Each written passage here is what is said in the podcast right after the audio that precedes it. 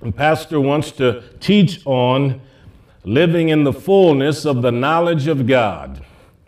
2 Peter chapter 1, living in the fullness of the knowledge of God. Verse 1 through verses 3. Simon Peter, a servant and an apostle of Jesus Christ, to them that have obtained like precious faith with us through the righteousness of God and our Savior Jesus Christ. Grace and peace be multiplied unto you through the knowledge of God and of Jesus our Lord, according as his divine power hath given unto us all things that pertain unto life and godliness through the knowledge of him that hath called us to glory and to virtue living in the fullness of the knowledge of God. Let's pray. Father, for a few moments as we look into the scripture, we pray that you would speak to all of our hearts. Let it be a message that is clear. Let it be one that encourages and speaks to us. In the mighty name of the Lord Jesus, we do pray. Amen, amen, amen. This epistle was written in approximately AD 66. And when Peter wrote it, he wrote it knowing that as an apostle and a disciple of Jesus, that it would be eagerly read by his friends. We don't ever want to forget the story of Simon Peter. This man had been raised a Jew. His brother Andrew and he both were fishermen. And the Bible teaches that Andrew heard John the Baptist preaching. And one day, Andrew was so intrigued by this man, Jesus, that he came to know through John the Baptist, that he ran and got his brother Peter and said, I believe we found him who's the Messiah. When Peter approached Jesus, Jesus told him that his name would no longer be Peter, but they called him Cephas, which means a stone. A short time later, Jesus was walking by the Sea of Galilee. And the Bible teaches that he saw Peter and Andrew working in their fishing business. And the Lord said, Follow me. The two of them then turned and walked away from all that they knew in the fishing business so that they could learn to be fishers of men. During this time, Peter became quite close to Jesus. Peter was the one that said, You're the Christ, when Jesus asked, Who do people say that I am? Peter was the one that had the mother in law who was healed by the laying on of hands when Jesus entered the home. Peter, of course, was the one who was very impulsive, stubborn at times. Sometimes he said things that he wished later he could get back, but it was impossible for that to have been done. He was so close to the Lord that when Jesus told him that all of them would betray him, Peter said, Lord, if all of the other disciples walk away from me, I'll never do so. But yet Peter lived long enough to see and to hear that rooster crow. He knew that God's word through Jesus' lips had come to pass. When they came to apprehend Jesus, the Bible says all the disciples fled and forsook the Lord in the garden. Peter had been one of them that eventually led, but Peter was also the one that the Bible says when they came to get him, he pulled a sword out and swung it at a man's head. Scripture says he took a man's ear off. And Jesus reached up and touched the man's ear and healed him. Even going to Calvary, people were still seeing miracles. Peter was so broken over the fact that he had betrayed the Lord and denied the Lord that even in the resurrection, he was ashamed of himself. But yet Jesus said, Peter, feed my lambs, feed my sheep. Jesus was letting Peter know that there's nothing you've done that is beyond the bounds of my forgiveness. I still want to use you. And of course, when Jesus ascended to heaven, Peter was on the hilltop staring into the sky. And when the Spirit of God was poured out, Peter stood up with the other hundred or so disciples and preached the gospel, and 3,000 souls came to know the Savior. This was the Peter that had walked with the Lord and knew him personally. He is now at a place in his life where according to 2 Peter chapter 1 verse 14 he knows that he is soon going to die. And he puts down on paper a few short thoughts for those readers that he wanted to encourage because he saw the coming apostasy and the falling away. If you had to write a final letter to your loved ones, what would you say? What would your final words be to your grandkids, to your closest friends, to your neighbors? If you had to leave one final letter and pour your heart out to them, what would you say? Well, Peter, he wrote to them, and in verse 1 said that I'm writing to those who have obtained like precious faith. So he's writing to Christians. This letter is not to sinners. And when he says of like precious faith, he said this is a faith that is of the, of the same kind and of equal value. Even though I'm an apostle, he says, and you're a believer, a layperson, we have the same faith. That's important for all of us to realize because we have a tendency to say things like, I wish I could believe like so and so. I wish I had faith like this man or this woman. You have the same faith that Jesus' apostles and disciples had. You may not apply it, you may not exercise it the same way, but you still have the same faith that they had. As a young preacher, I'd read stories of different evangelists and pastors, and I think to myself, I'd love to be able to walk with God like that and see the kinds of things that they saw. And God had to remind me through this verse that I have the same faith that they have. You can do the works of Jesus if you'll believe in the manner that they believed. So the Lord says, through Peter here, that they also have the righteousness of God and our Savior. Somewhere in eternity past, the Godhead determined that God the Son would come into this world to bear the sins of many. They knew before Adam and Eve ever sinned, before there ever was a Garden of Eden, God the Father, God the Son, God the Holy Ghost knew that there would come into existence something called sin. But having already prepared the cure before the illness ever manifested in the earth, the scripture says that Jesus is the Lamb of God slain from the foundation of the world. This means that since it had already been determined that he would come into this world to die, God had prepared a way for man to be made right with God in the image of God. Because sin changed us. When Adam and Eve sinned, they were separated from God somewhat. They were excluded from the Garden of Eden. And all of us that are born into this world are born in sin, shaped in iniquity, and we are excluded from paradise. We are not born into the kingdom of God. Our life has to be changed. Our heart needs to be regenerated so that a person can be become a citizen of the kingdom of God.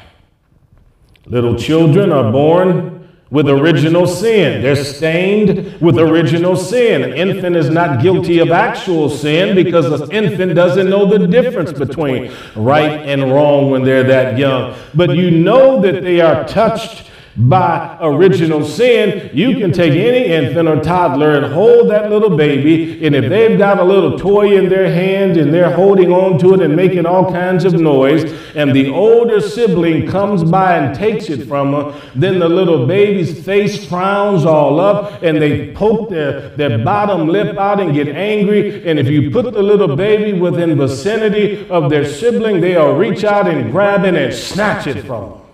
Where do you think those emotions come from? Those emotions come out of the original sin that affects us. The Bible says, by one man's sin, all were made sinners. But through Jesus Christ, we're made righteous. Now it's interesting then in verse 2, it talks about grace and peace. What is grace?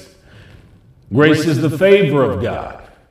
Grace is the power of God that changes a life. Grace is the love of God and the law of God mingled together. In the Old Testament, in Exodus chapter 25, it tells the dimensions of the Ark of the Covenant. And the Bible says that when the ark was made, it was constructed of wood, and then it was coated in gold. And it said on every corner of the ark there were some rings, and through those rings, poles were to be placed so that whenever the ark and the children of Israel moved, the ark could be lifted up off the ground and then be carried wherever the children of Israel went. Inside of the ark were the Ten Commandments, Aaron's rod that budded, and then that miraculous pot of manna that the Lord said place in there as a remembrance of his ability to supply their needs. Now, I bring this out because that ark contained the law of God. Wherever Israel journeyed, wherever they traveled, God wanted His law to venture along with them and to be in the midst of them. But on top of that ark, there was something called a mercy seat. And that mercy seat fit the exact dimensions of the top of the ark. And on top of that mercy seat were two cherubs or angelic beings that faced one another with their angel wings uh, pointed towards the other, and they both looked down into the law. And the Bible said that this was called the mercy seat. And it was ever a reminder that God looks at Israel despite all of their sins and the requirement for them to keep the law. God daily looks at them through the mercies that He's provided. So for us, we know that the mercies of God are new every morning. We're Christians, but we still live according to the law of God. Even in the New Testament, the Ten Commandments are still, are still obligated for obligated upon us. So the Bible says in the Old Testament, thou shalt not steal. Paul says in the New Testament, provide things honest in the sight of all men. In the Ten Commandments, it said, You're not to bear false witness. Paul says in the New Testament, Lie not one to another. In the Ten Commandments, the very first one says, You're to have no other God, no other image. Don't bow down to any God. The last verse of First John says, Little children, stay away from idols over and over again. The Ten Commandments are found in the New Testament because with the Christian life, we are to live our life in accordance with those aspects of the law, but knowing that the grace of God is mingled with the law so that God looks at us with merciful eyes. And his heart towards us is one of compassion and loving kindness. What is grace? something that's transformative. Now, there are people who sing the song Amazing Grace and it doesn't change them at all. But I don't think there's anything amazing about any grace that doesn't change anyone's life. It's truly amazing if it changes how we live. What is peace? It's more than the absence of hostility. Peace is a consequence of a well ordered life. When everything is in its proper place, things are peaceful. As long as everything in your body is functioning the way it's supposed to function, you're a happy, happy person. But pain is an indicator that something's out of order. A joint, a bone, a tendon, an infected organ Any kind of pain is an indicator that your body is not at peace. And when you go to the doctor, what's the first thing he does? He said, Well, where, where's the pain? And you say it's somewhere in this area here. So he goes to poking around until he hits that spot where you jump up off the table. And once you jump up, he knows exactly where he's found the problem, and he stays right there until he can restore health and peace to that particular area. The Bible says in Romans chapter 5, verse 1, being justified by faith, we have peace with God. As a Christian, God's not angry with me, I'm not angry with him. The peace treaty's been signed. Our relationship is the way that it should be. I've been reconciled to him by the blood of Jesus Christ, and that peace now is powerful because I know that I have a friend in God. And the Bible says in Philippians, we have the peace of God. So I have peace with God, but also have His peace inside of me. How else do you explain how Jesus, in the middle of a storm, could go down into the inner part of the ship and go to sleep when everybody else was nervous? All the disciples had buckets and they were trying to get the water out of the ship and they were heaving and hoeing it over the sides of the vessel and they were nervous and Jesus was sleeping and finally someone said, let's go down and wake up the Savior. And can you imagine being in a dead sleep, waking up to 12 grown men with their hair matted to their faces and they're drenched and dripping wet and they're screaming saying, Master, don't you even care that we're dying? Jesus wakes up in peace. He conducts himself peacefully. And he goes up top to the ship and he brings the peace that was in his heart to the lake called Galilee. It's the peace of God that makes it possible for you and me to hold it together when we're passing through a storm. Now, you probably experienced this before. Sometimes when we go through different situations in our life, our marriage, our homes, with your family. There are people get nervous and they wonder how is it ever going to work out. But haven't there been moments in your life when a calamity or tragedy occurred, you still had a sense of peace and you knew God was going to fix this? That there was no need for you to fret or worry.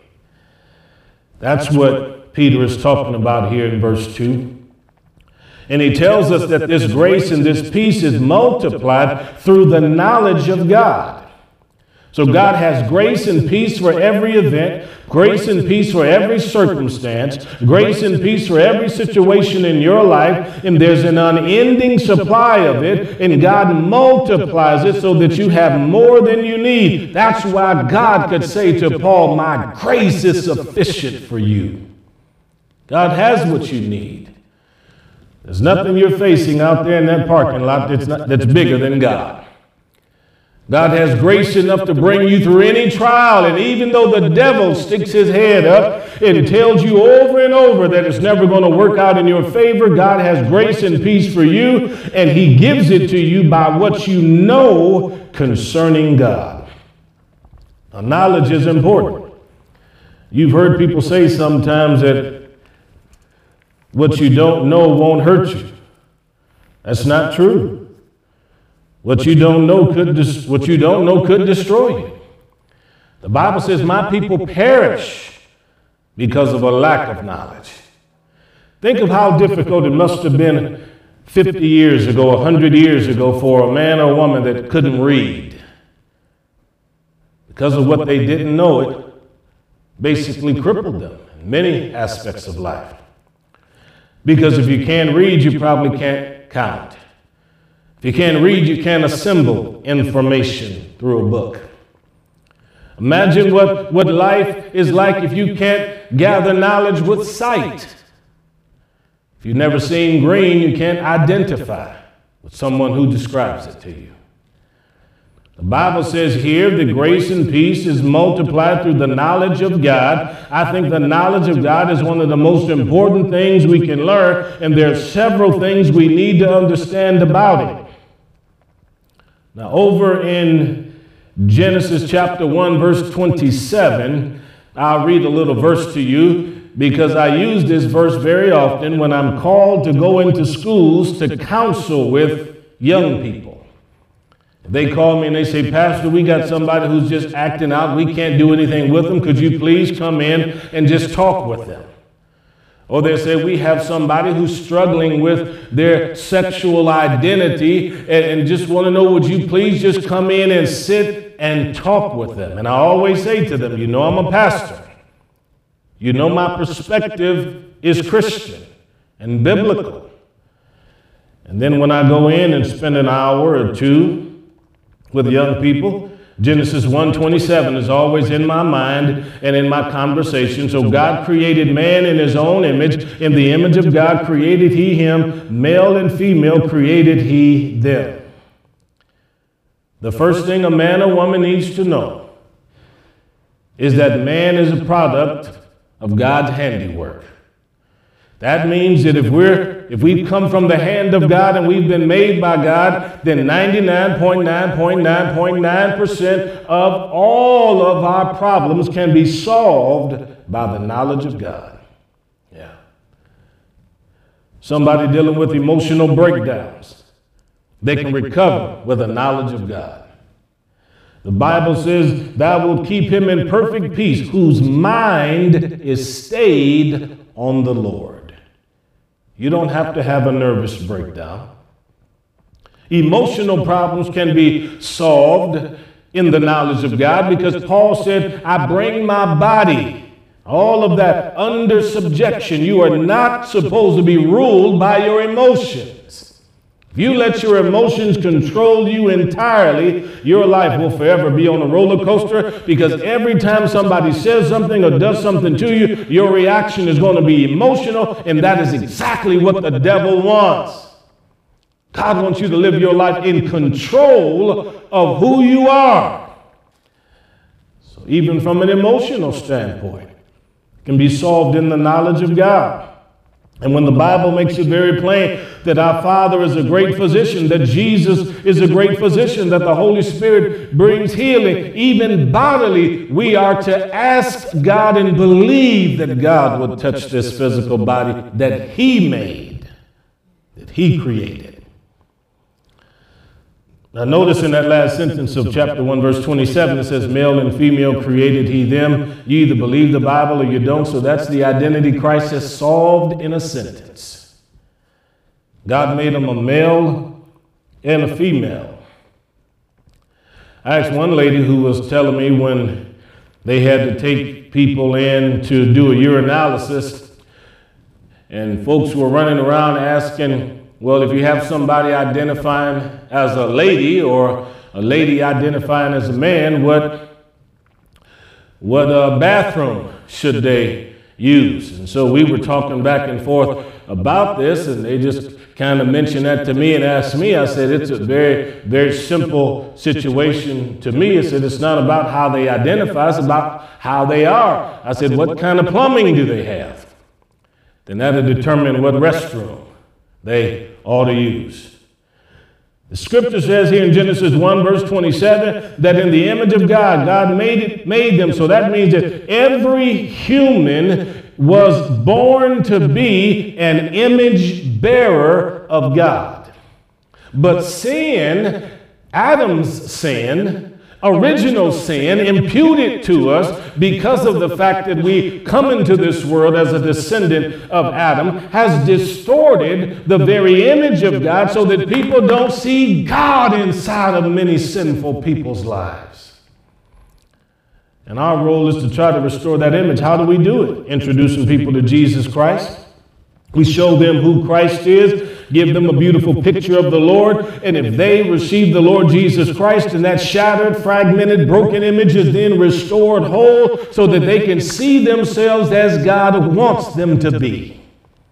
So, this is how I minister to many of the young people and sometimes even older people. So many situations can be solved in the knowledge of God. I'll give you another one from Genesis chapter 1, verse number 1. When I graduated from high school, within one month, my feet were standing in the dirt in South Carolina in boot camp for the United States Marine Corps. When I signed my name on the dotted line, they bought me for $335 a month. I signed up. 1987, when I joined, South Carolina became my new address. I graduated, they sent me to Camp Johnson, North Carolina, for school. I finished up school, I filled out my dream sheet for where I wanted to go, and they sent me to Okinawa, Japan, island over there that is only six miles wide and 66 miles long. 12 months I was in Okinawa. I left Okinawa, they sent me back to Camp Lejeune, North Carolina. I was working with the military police. My address changed several times on that base. From there, they sent me to Quantico, Virginia, to FBI Academy, and to Marine Security Guard School so that I could become a Marine Security Guard serving as a, as a protector for diplomatic personnel and diplomatic establishments. My first sign side of a, of, of a duty was Jeddah, Saudi Arabia, right on the Red Sea. I was stationed there with four other Marines working at the American consulate.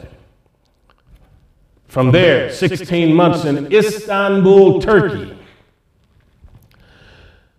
When I was in Turkey, God dealt with my heart about getting out of the military. I left the military, exited on good terms Came back to the States to Cleveland, Ohio, briefly. Then returned to the Middle East, went to Amman, Jordan, lived my first year with an Iraqi family, my second year with a Palestinian family, studied Arabic in school, studied Syriac in the home, graduated from school, moved to Israel, went to Hebrew school. From Hebrew school, I came back to the States, then went down to Lima, Peru, then up in the mountains of Peru to work, work with Wycliffe Bible translators, came back to Baton Rouge, Louisiana. And from Baton Rouge, Louisiana, I made my way up here and came and started pastoring here with Tiffany. As you can see, I've had a number of addresses before I ever saw my 29th birthday. Now, I say that because my life in the early years has been about starting over, beginning again.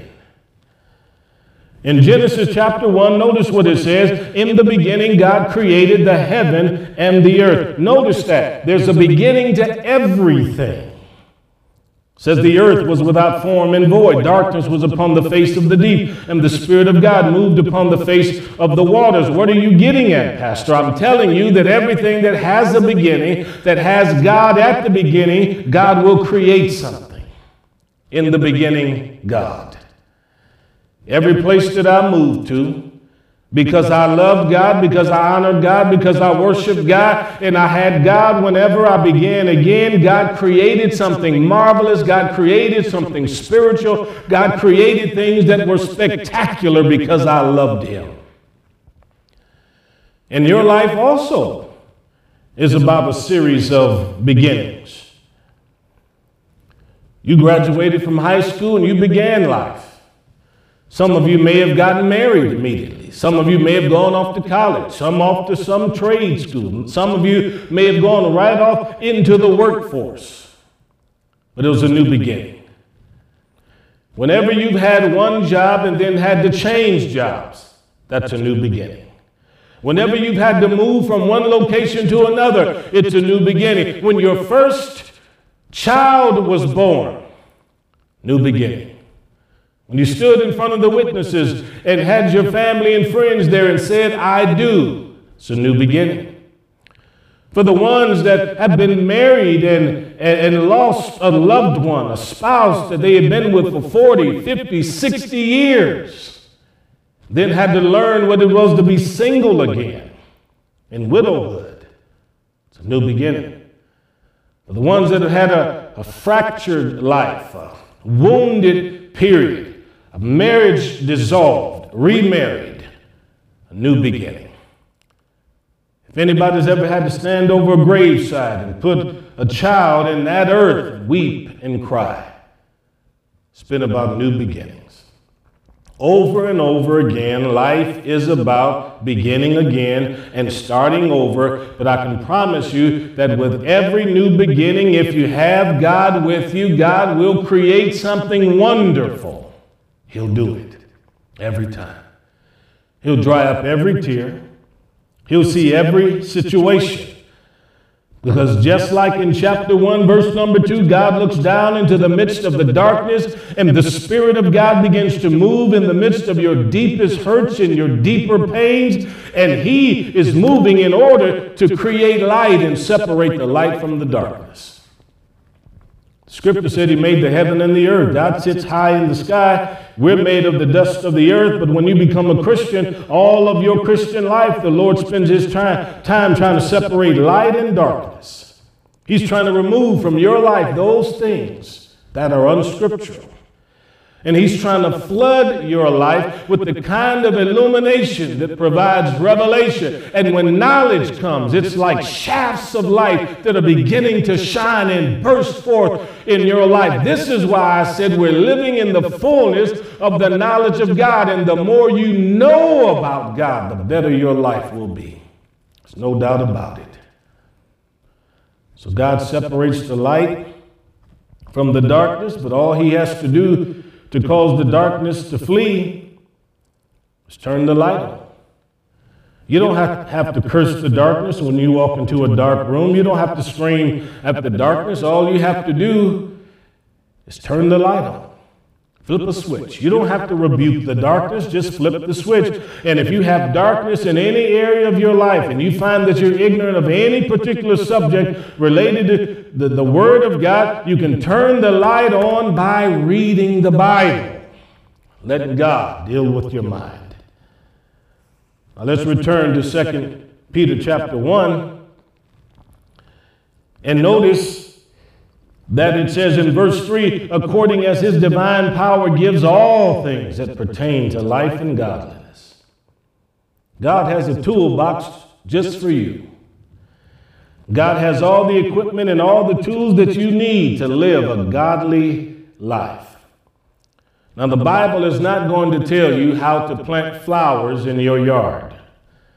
And the Bible is not going to tell you how to rebuild your engine.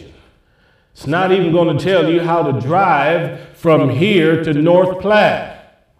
And it's certainly not going to give you any information on how to go out and get a job. But the Bible will tell you how to conduct yourself in doing all the things that I just mentioned. By His divine power, He gives you everything that pertains to life eternal life, spiritual life, uncreated life. When God made Adam and Eve, He put them in a garden. He gave them everything they needed in the garden for them to sustain themselves in the garden. He said, You can eat of every tree. He provided the food. He put rivers in the garden. He provided them with water. You can see in chapter 2 of Genesis where it talks about by some rivers there was gold and bdellium and onyx stone. God put minerals and resources right there in the garden in the earth. And you realize that everything they needed to obey God's command was given to them in the Garden of Eden, but yet they sinned and they broke the covenant that they had with God. But I'm telling you now, by the new covenant, by the New Testament, your relationship with the King, by His divine power, He's given you everything that you need that pertains to your life and your godliness. God has made it possible for you to be able to eat and to drink. The Bible says, don't worry about tomorrow. You can't control tomorrow. It said tomorrow has its own troubles that are sufficient for that day. He says, Consider the lilies of the field, how they just kind of spin and blow back in the wind. Consider the birds that fly about from branches to branches. And he said, If, if they're well taken care of, won't God take care of you? Yeah. You may have come through difficult times in your life where you wondered whether or not you'd survive on the farm, on the ranch at the auto body shop, at home as a homemaker. You wondered if the hospital would go under if the school would continue to last in that small town. You may have wondered if your job would be pretty much done away with because of budget cuts or whatever. But, folks, I'm telling you, you serve a God who has the kind of divine power that gives you everything that pertains to your life, and He is specific to who you are. And it's important to realize that everything you need to live for Him, God has provided. Some of the wealthiest places on this earth are governed or superintended by some of the poorest people on the planet. Africa has plenty of countries that are sitting on top of millions and billions of dollars of diamonds but the people are poor. There are plenty of countries that have oil reserves and other kinds of resources that are beneath the earth. They walk on top of it day by day, but yet they haven't been able to exploit it. And the ones who have exploited it have not always shared it with the people that actually live there. But the good thing about God is God shares with us the riches of His grace. By his divine power, he's given you everything. And notice he says, through the knowledge of him that called us to glory and virtue. So that tells us again, through the reiteration, how important knowledge is. If I know God and I understand God, then I know that there's a voice calling me to a higher life, calling me to glory and to virtue. God has not called us to defeat. God has not called us to depression. He has not called us to a sad lifestyle of excessive sorrow. He has called us to a glorious and virtuous lifestyle lifestyle. And you have to think like that. You can't believe everything people tell you on television. And just because there are people in this world that want millions of citizens to live by handouts from the American government, that's not what God has called us to. God wants you to live by faith, believing that from God's hand to your mouth, He can sustain you. He'll use your talents, he'll use your abilities. And when people are looking for a job, they still have to look for a job. They can't sit at home and just wait around the house and expect that one day there's going to be a knock at the door and there'll be somebody on the outside saying, Hello, my name is Job. Is someone looking for me? It doesn't work like that. People have to busy themselves, and God works with them. The scripture says, He that finds a wife finds a good thing. That means that the search continues until you find that good thing worth finding. And I think when we find one, we're quite pleased. Let me finish up by saying here in verse number four that precious promises are given to us. And the Bible says that by these we can be partakers of the divine nature, having escaped the corruption that is in the world through lust. I don't know how many promises there are in the Bible, but I can tell you all of them are great and all of them are precious. The Bible says the promises of God are yes and amen to each one of us who believe. And folks, if we stand on God's word, we can expect that the King will keep us and that the King will bless us. How can our adherence to the promises of God preserve us from a world filled with lust? Well, he says in verse 4 that we're sharers or partakers of a divine nature. There's something in you and something in me that makes us spiritual now that we're Christian. If somebody introduces me to a family member and calls them a Christian, and then I say something like, Well, tell me how you were born again. And then they look at me like I'm speaking a foreign language. I'm wondering what kind of Christianity this is. If I say to them, okay, what's your favorite Bible verse? And they say, well, you know, I don't read the Bible too much. Well, what Christian songs or music do you like to listen to? Well, I'm not really into that. I like more of country music than I do that Christian stuff. Well, what church do you go to? Hadn't really found one yet because we've just kind of been busy doing this or doing that. Well, how long have you been looking? Well, about six years I've been a Christian. See, I know I'm not dealing with someone that is a partaker of the divine knowledge. Now, I know that this person may look like they're Christian and even act like they're Christian. But in the beginning, even weeds that are springing up in your yard looks like grass until they get taller and taller. You have to be able to identify fruit and know the difference. I could bring my mother in here right now, and I could promise you, if she was standing next to me, you'd be able to tell I came from her. And if I brought my dad in here and I walked down the center aisle and then had my dad walk down the center aisle behind me, you'd be able to look and say, I can tell he comes from him. And it's the same with you. I can look at you and I can see your children, your grandchildren, your siblings, your parents, and I'm able to identify who you come from, who you're related to on the basis of how you act. It may be your eye color. I may be able to see certain habits in your body, but I can promise you if you're born of God and have the nature of God, you'll act like God. That's what happens. A partaker of the divine nature and the one that doesn't exhibit that divine nature. You have to wonder if there's any divine or divinity in them at all. So it's clear. The promises of God are true, and we can escape the world's lusts by holding to the promises of God. This man, Joseph, in the book of Genesis, was greatly beloved of his dad, but was despised by his siblings. His father treated him special, and his brothers didn't like that.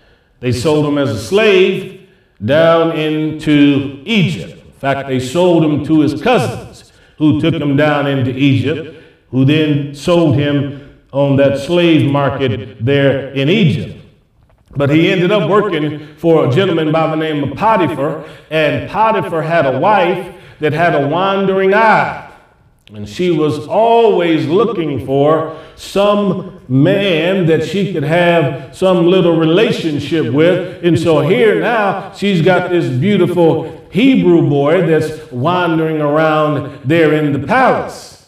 And so the Bible says in Genesis chapter 39 that Potiphar's wife looked at that Hebrew boy and cast her eye upon him. She started looking at him and started lusting. She started thinking, and you know, might even mention to a couple of her girlfriends, I'm telling you, that little Hebrew boy looks good in them Israeli jeans.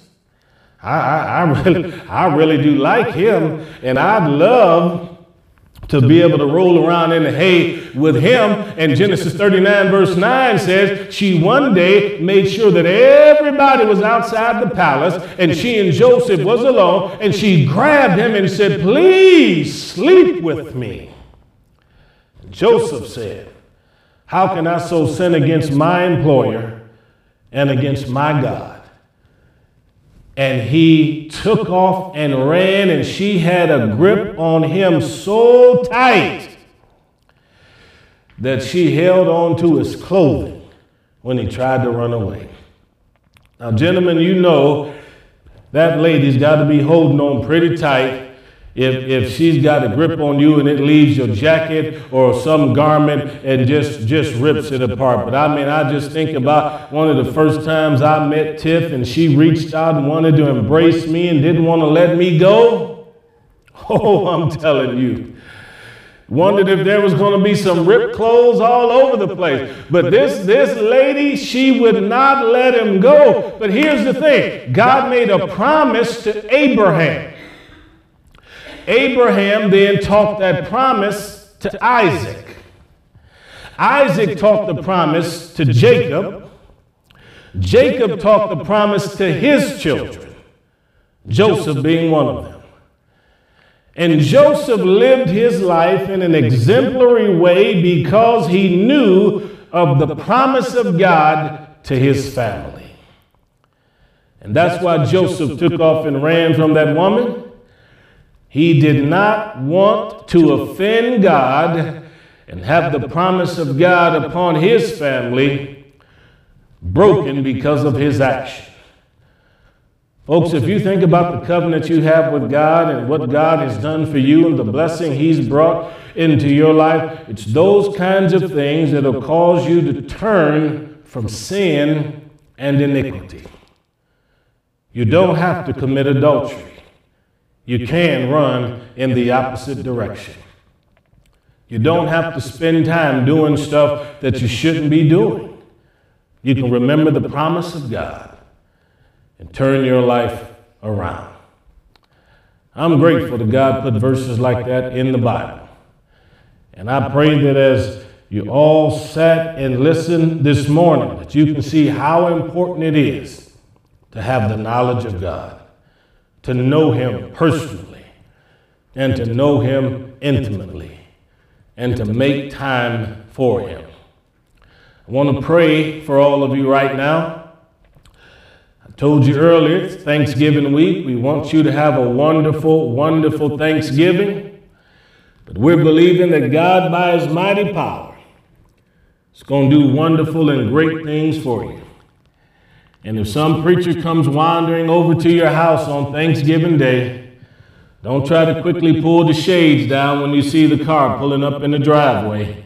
Just go ahead and get ready to prepare that extra plate because he'll be coming with a big appetite. Let's pray. Heavenly Father, in the name of Jesus, thank you, O God, for an opportunity to look into your word.